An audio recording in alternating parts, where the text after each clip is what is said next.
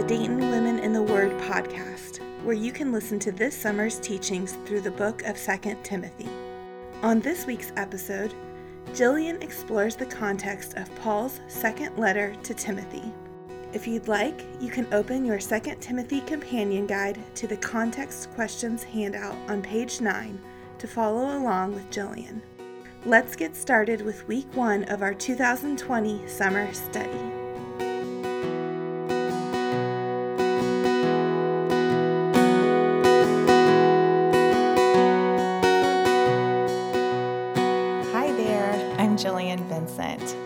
Welcome to session one of our Second Timothy study. It seems a little ironic that I've just said hello to you, and now I'm going to talk about saying goodbyes. Goodbyes can really range in emotion.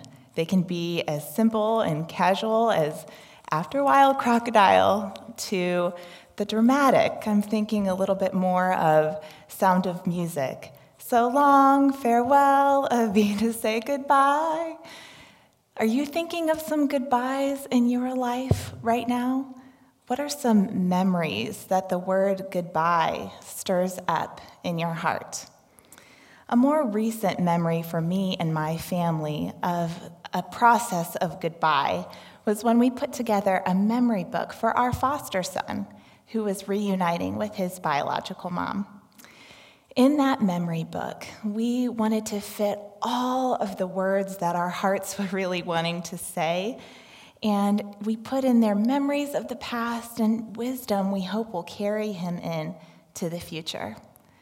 And that memory really resonates with what I find in the book of Second Timothy, because Paul is a spiritual father saying goodbye to his spiritual son. And he really thought through and chose his words carefully as he walked through this process of saying goodbye. And I also want to choose my words carefully in this session today. So, would you bow in a word of prayer with me? God, thank you for the gift of delighting in your word together today. May the words of my mouth and the meditations of my heart be pleasing to you O Lord, my God, my rock, and my redeemer. Would you open our hearts to the wondrous things in your word today and just set the table before us for the absolute feast you have for us in your word this summer? In your name we pray. Amen. Today we will be talking all about the context of 2 Timothy. And why we do that is because we want to set the table, like I said in my prayer, for the feast that is ahead of us.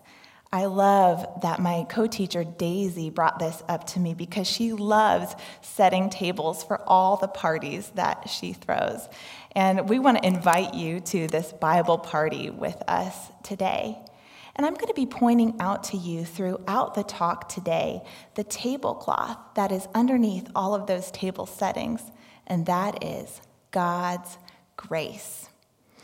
A couple more words about context. Why we study context is because the scripture can never mean for us today what it never meant for the original hearer. So we need to get into the head and the heart space of the original audience so then we can get the meaning God has for us today. The Word of God, however, is just as much for us today as it was for them then. Actually, in this book, in 2 Timothy 3:16, we find this hallmark passage of the Bible. All scripture is inspired by God. Some say God breathed and is profitable for teaching, for rebuking, for correcting, for training in righteousness, so that the man of God, let me pause for a second because this word in the Greek actually means general humanity. So that's us too, ladies, the women of God, may be complete, equipped for every good work. So, this summer, the Word of God is going to teach us, it's going to correct us. We need to be prepared that it will rebuke us and it will train us for all that God has ahead for us in our life. In Hebrews 4:12, it says the word of God is living and active, sharper than any two-edged sword, piercing to the division of soul and spirit, of joints and of marrow, and discerning the thoughts and intentions of the heart. The Word of God is alive, and it is for living people. It's for us today. Phillip Jensen, in his commentary, 2 Timothy for You, pointed out that really all scripture says something about our sinful human condition and our absolute need for Jesus. And we're going to encounter that need in 2 Timothy. And lastly, context points us to the character of God. We want to see God's character that remains the same yesterday, today, and forever. And we have included in your companion guide an Attributes of God handout. And what we want you to begin noting all of the things that you learn about God's character starting today. And I want to present to you especially the character trait of grace, that God is a gracious God today. By God's grace, we can learn truth about God from the book of Second Timothy that Timothy needed then, and that we, Dayton women in the Word, or wherever you are joining us from today, that we need today. So there are five context questions we're going to set on our table today. That is who wrote it? Who was it written to the audience?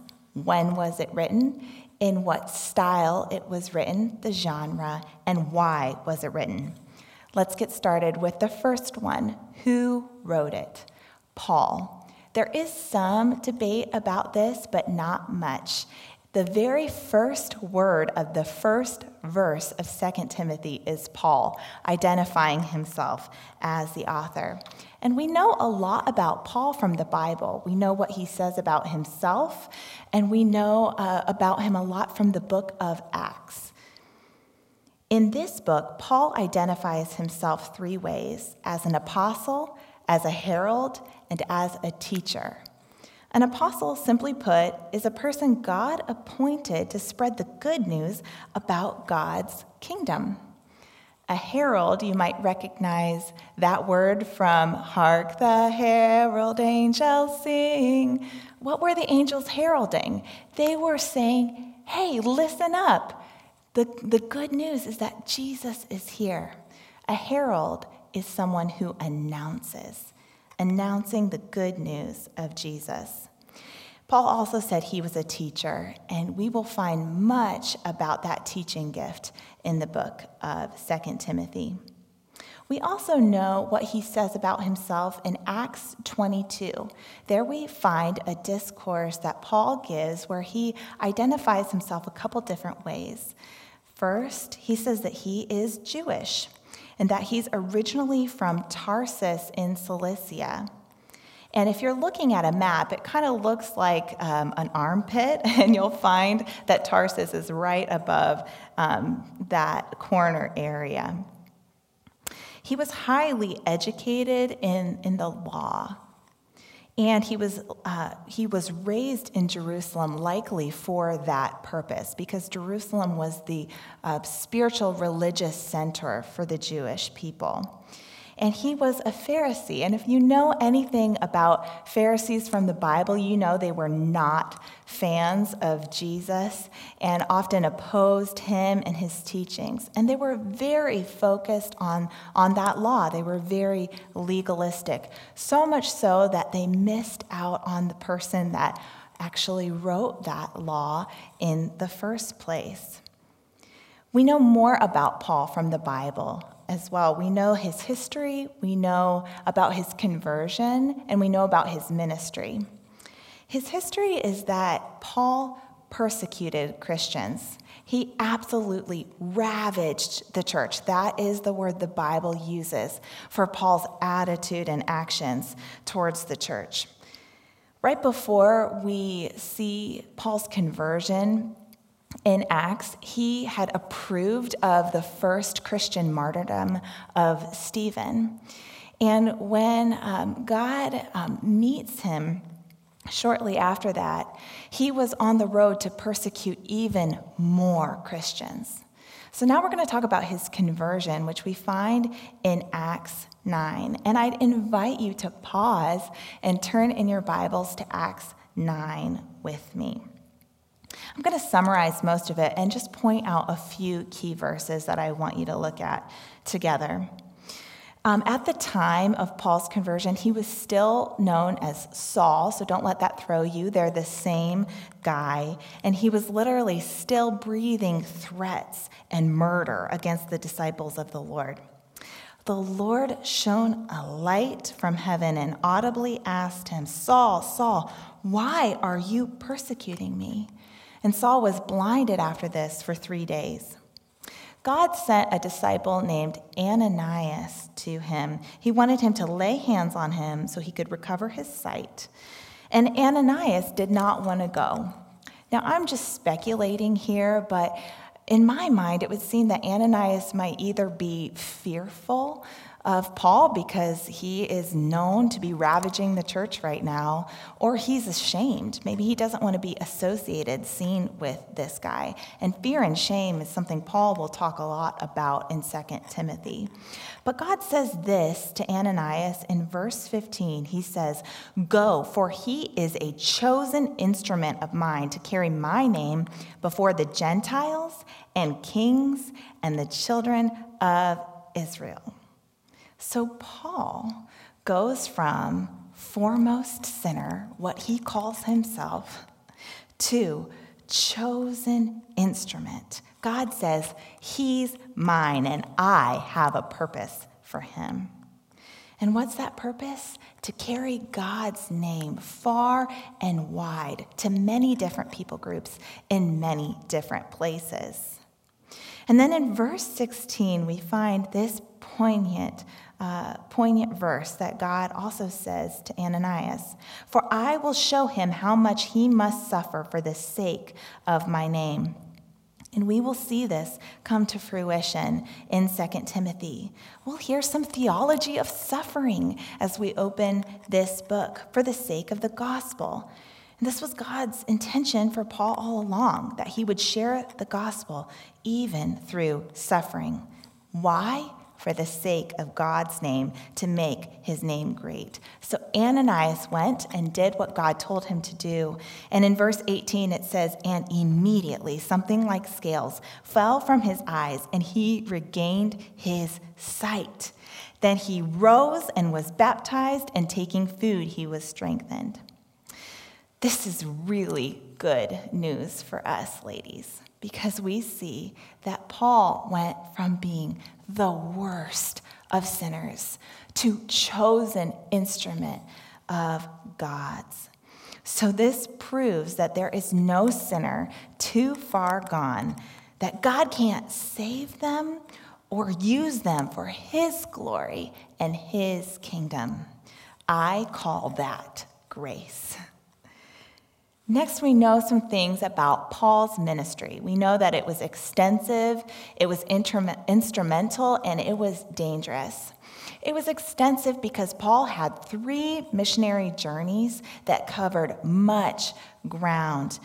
Some estimate that his travels were over 10,000 miles put all together.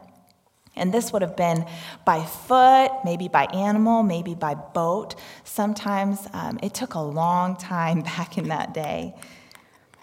It was extensive because he, uh, oh, and it was instrumental excuse me, it was instrumental in spreading the gospel and the development of the first century church. So, from scripture, we know he went wide, planting churches and spreading the gospel, but we also know that he went deep in his discipleship of people. And in 2 Timothy, we see one of those relationships with Timothy himself.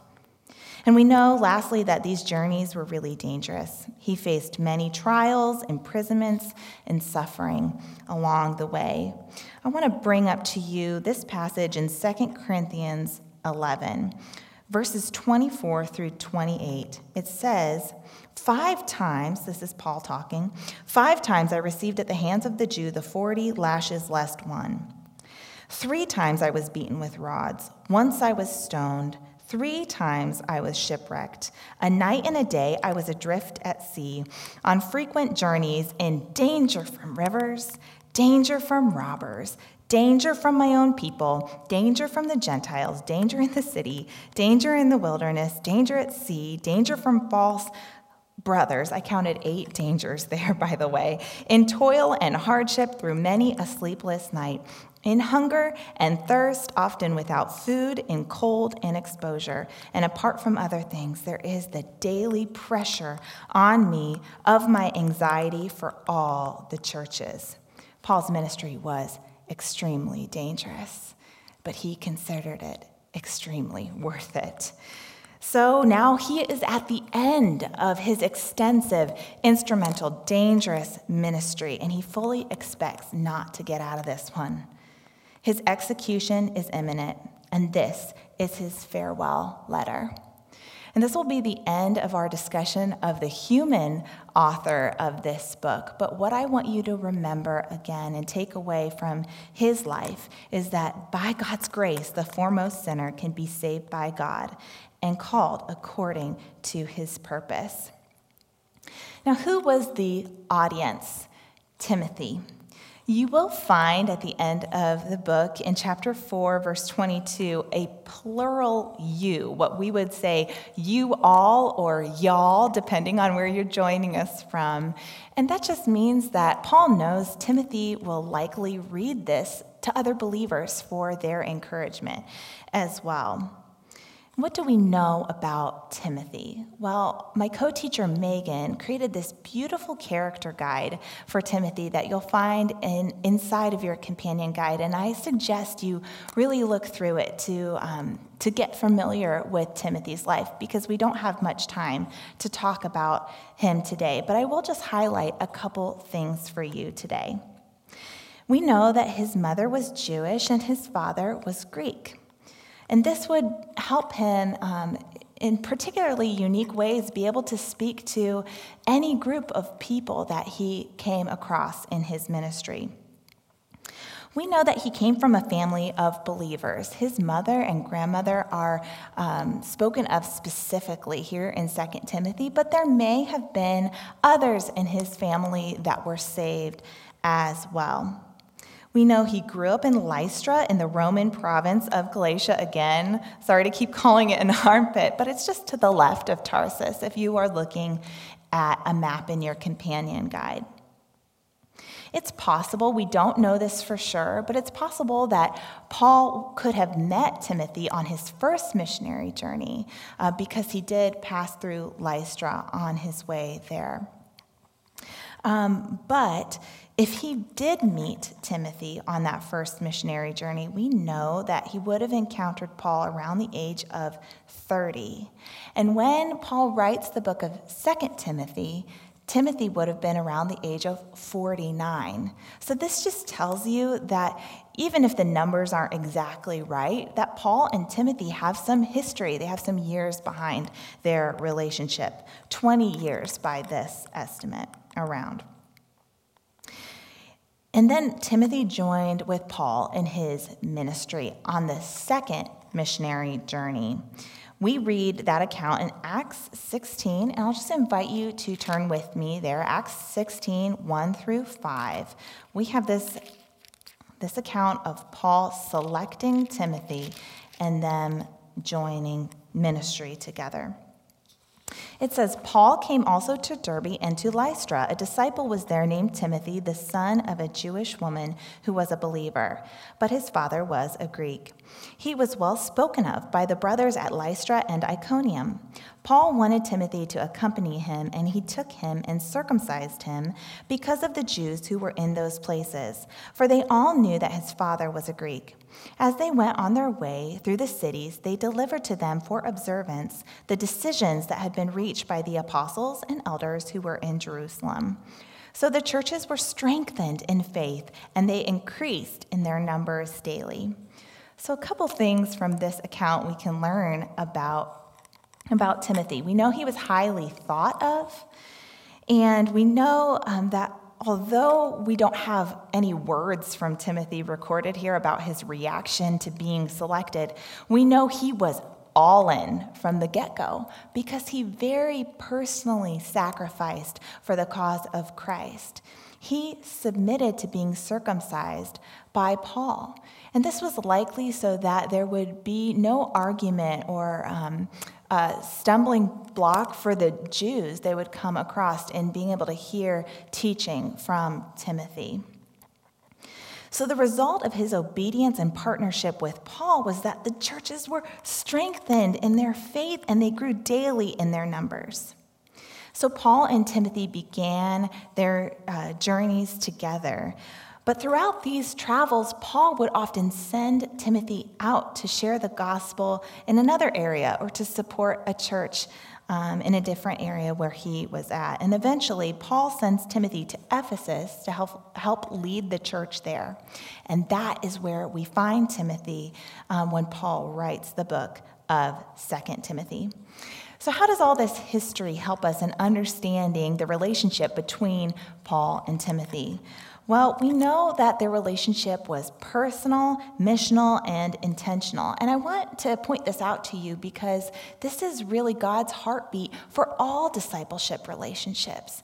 And so he has this heartbeat for the women in your life he wants you to disciple as well. Their relationship was personal, they've been through a lot together. I want you to think about a time when you've been through a really meaningful experience with someone and that really bound you together. I mean, just think about all uh, that we've been through with COVID 19. Who have you been sheltering in place with or without? And how has that bound you together? We don't know exactly of how many of these approximated 10,000 miles Paul traveled on that Timothy also was with him but we know it was a lot. In your companion guide, there's a resource for you, again from Megan, that will help you visualize some of these travels that they had. And I'm struck in the character guide how many Timothy is with Paul's there are.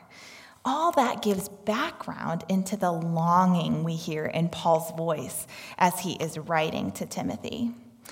Their relationship was also missional. Paul, although he loves Timothy dearly, he often sends him away because that sacrifice is worth it to advance the gospel. Because they knew they could spread the gospel even further in those instances when they were apart. And lastly, their relationship was intentional. They don't happen by accident to come across each other. God intended for that to happen.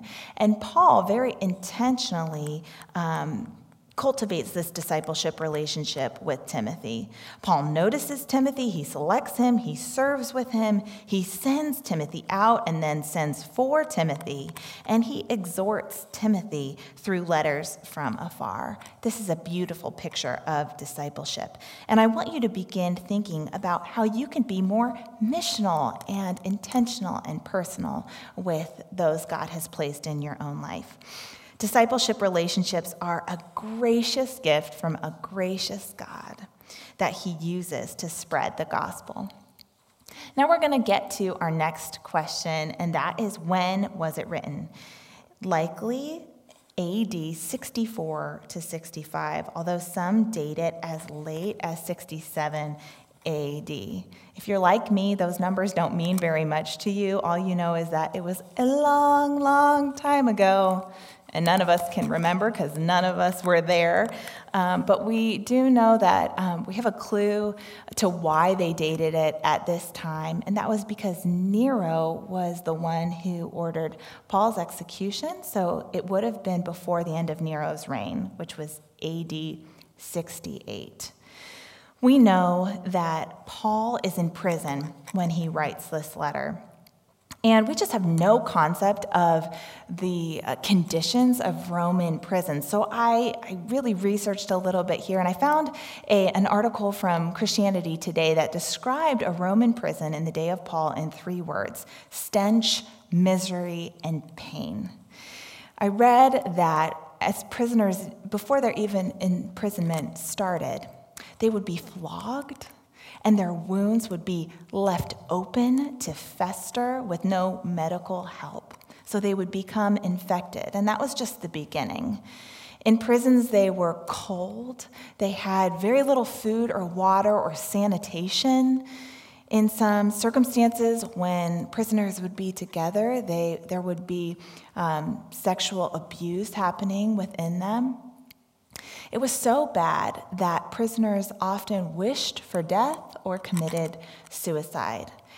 And that's why it's just completely bonkers to me, all these accounts we find of Paul exhibiting such strength and fortitude and even joy as he is in prison. I'm thinking particularly of an account when he was imprisoned with his buddy Silas in a Roman colony in Philippi, and they were singing in prison.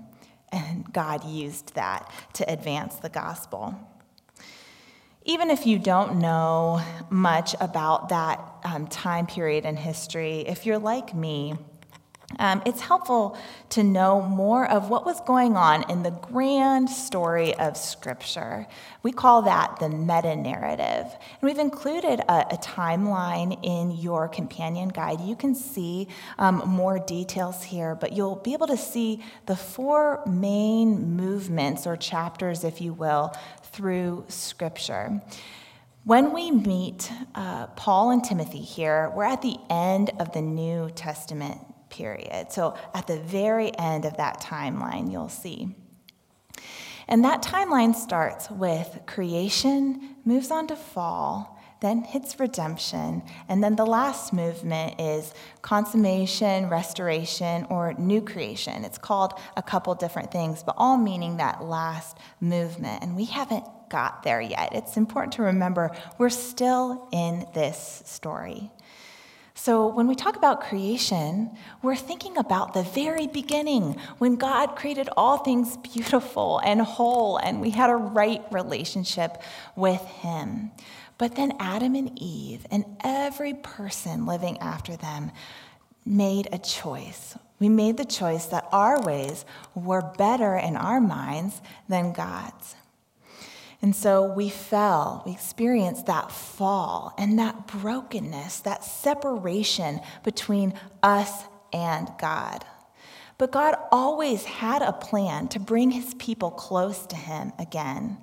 In the Old Testament, we see um, God putting a system of sacrifice forth so that um, people could be in right relationship with Him again. But He had in mind an ultimate sacrifice in Jesus, our Redeemer, who was perfect and never sinned. And so He was the most holy sacrifice to make that um, bridge, to cover us, to make us right with a holy God. So now we can live as redeemed, redeemed. And we're in that redemption period today. And that's where Paul and Timothy were when we meet them in this book. And we're waiting for Christ to come back again and end sin and suffering and coronavirus for good. It's important we remember that today. He's got a plan and he's coming. Amen.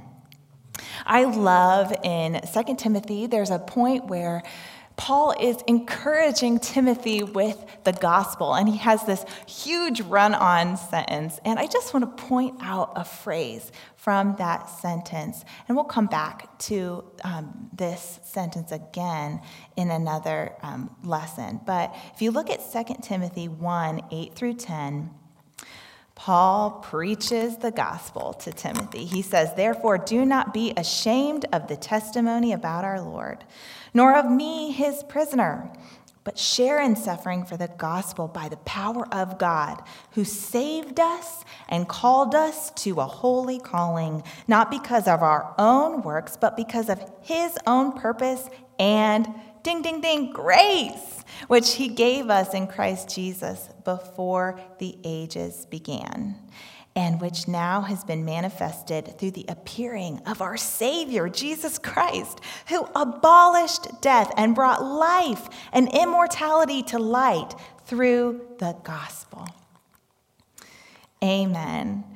I want to point out that phrase, before the ages began, because although we are meeting Paul and Timothy at the end of the New Testament period, God had this grace and this calling in mind for them before the ages began.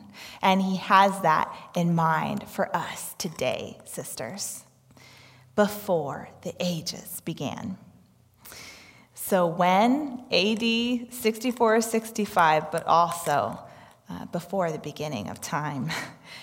In what style was it written? There are two styles we're going to talk about today epistle and farewell discourse. Epistle or letter. We're really reading somebody else's mail here. Very simply put, it's communication between one person to another. And it may be hard to even compare it to our communi- very overly communicative world we live in today.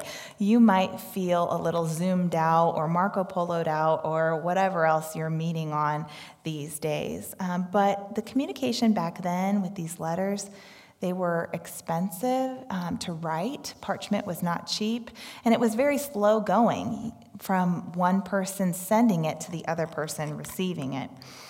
It's helpful to know that the Bible was arranged um, not chronologically so much, but more categorically. So all these epistles are grouped together at the end of the Bible. There are 21 of them, and 13 were written by Paul, and he's not the only author of these epistles. There's John, James, Peter, Jude, and there's the unknown author of Hebrews.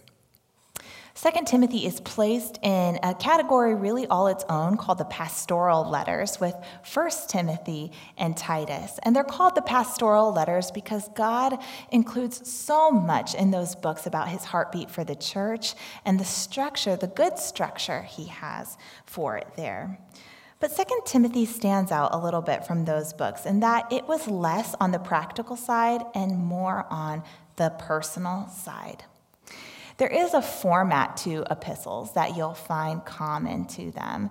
There is an opening, uh, who it's to and who it's from, a greeting, a hi, how you doing, a thanksgiving, which is I'm grateful for you and you and you and this and this and this.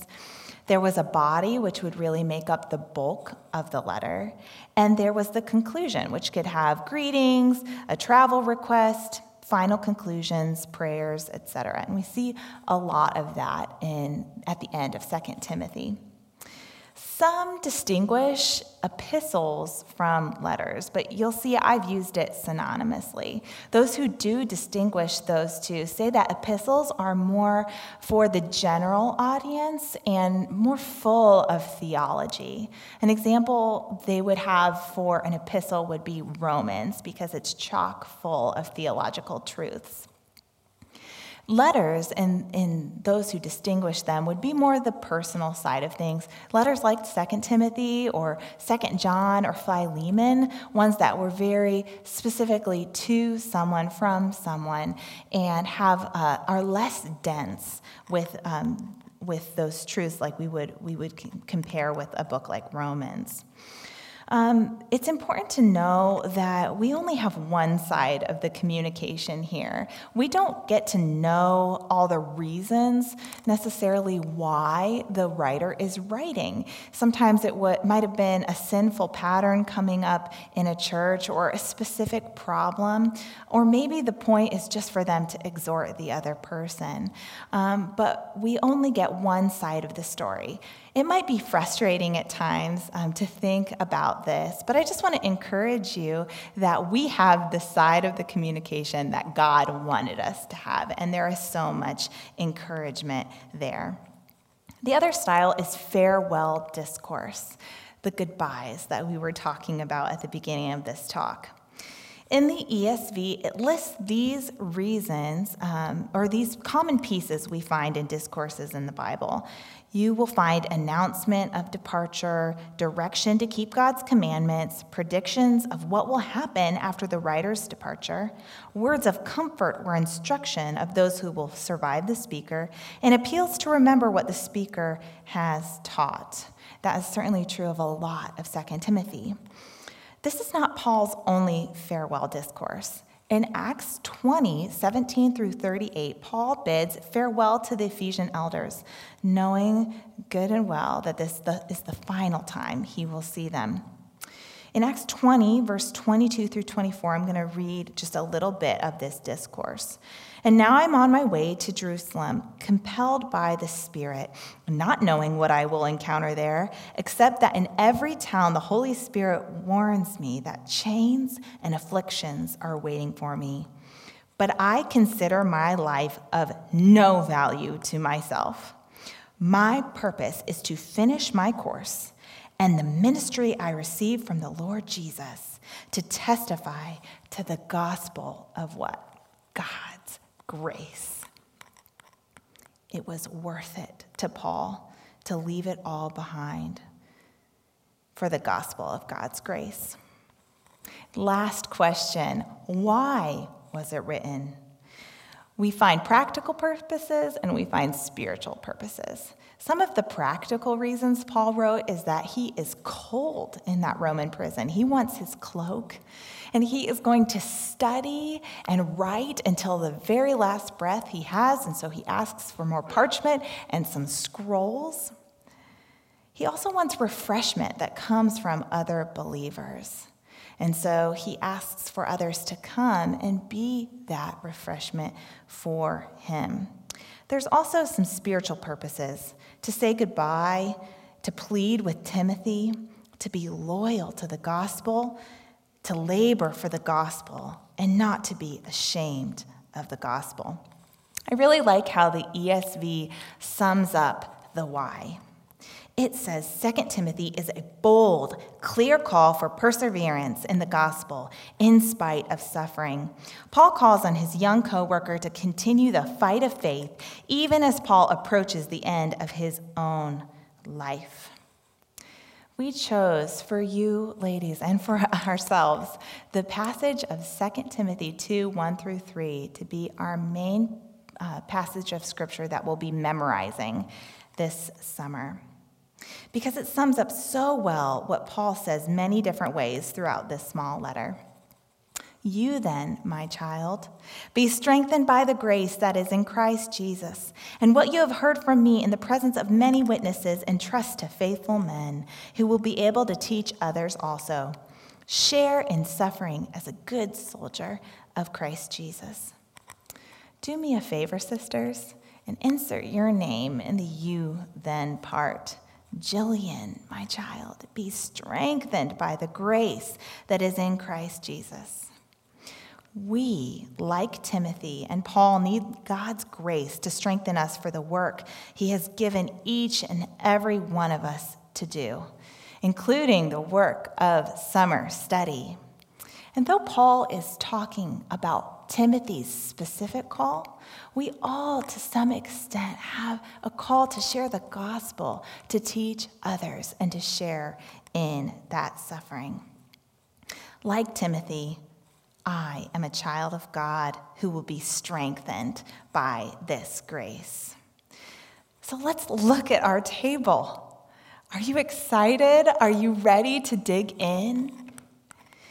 And let's see that tablecloth of grace laid out underneath it all. By God's grace, we can learn truth about God from the book of Second Timothy that Timothy needed then, and that we also you, Dayton Women in the Word, and wherever you're joining us from, need today.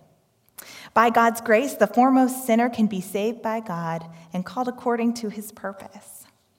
Discipleship relationships are a gracious gift from a gracious God to share the gospel, teach others, and share in suffering.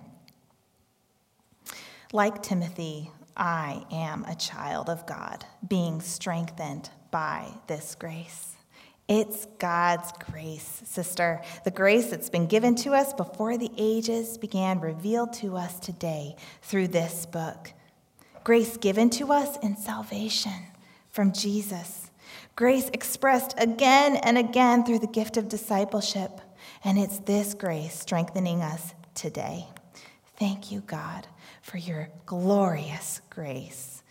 And it is with this reminder of his grace that I send you out today. The table is set. Are you ready to dig in? Next week, Laura will talk to us even more about the why as she further explores the major themes of 2 Timothy.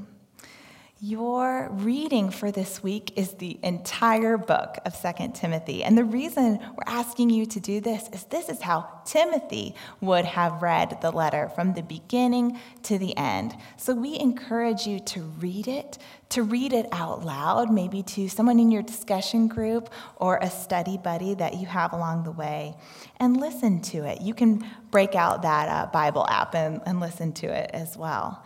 And our tool this week will be annotating. And we have a whole video for you to walk you through the process of note taking through Scripture. But this week in particular, I want you to look for those repeated words or ideas because that will help you start to see some of those themes emerging that Laura's going to talk to you about next week.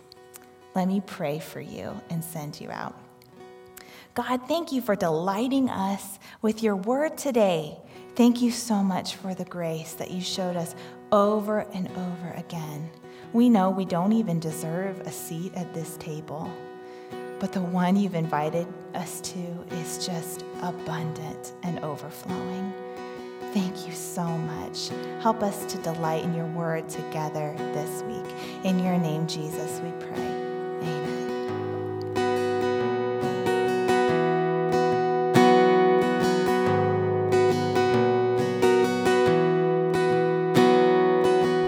tuning in today. Here on the Dayton Women in the Word podcast, you can listen to our teachers walk through 2 Timothy over the next eight weeks, with a new lecture being released every Wednesday. All resources for summer study can be found on our website, DaytonWomenInTheWord.com. May God meet you in your study of 2 Timothy this summer.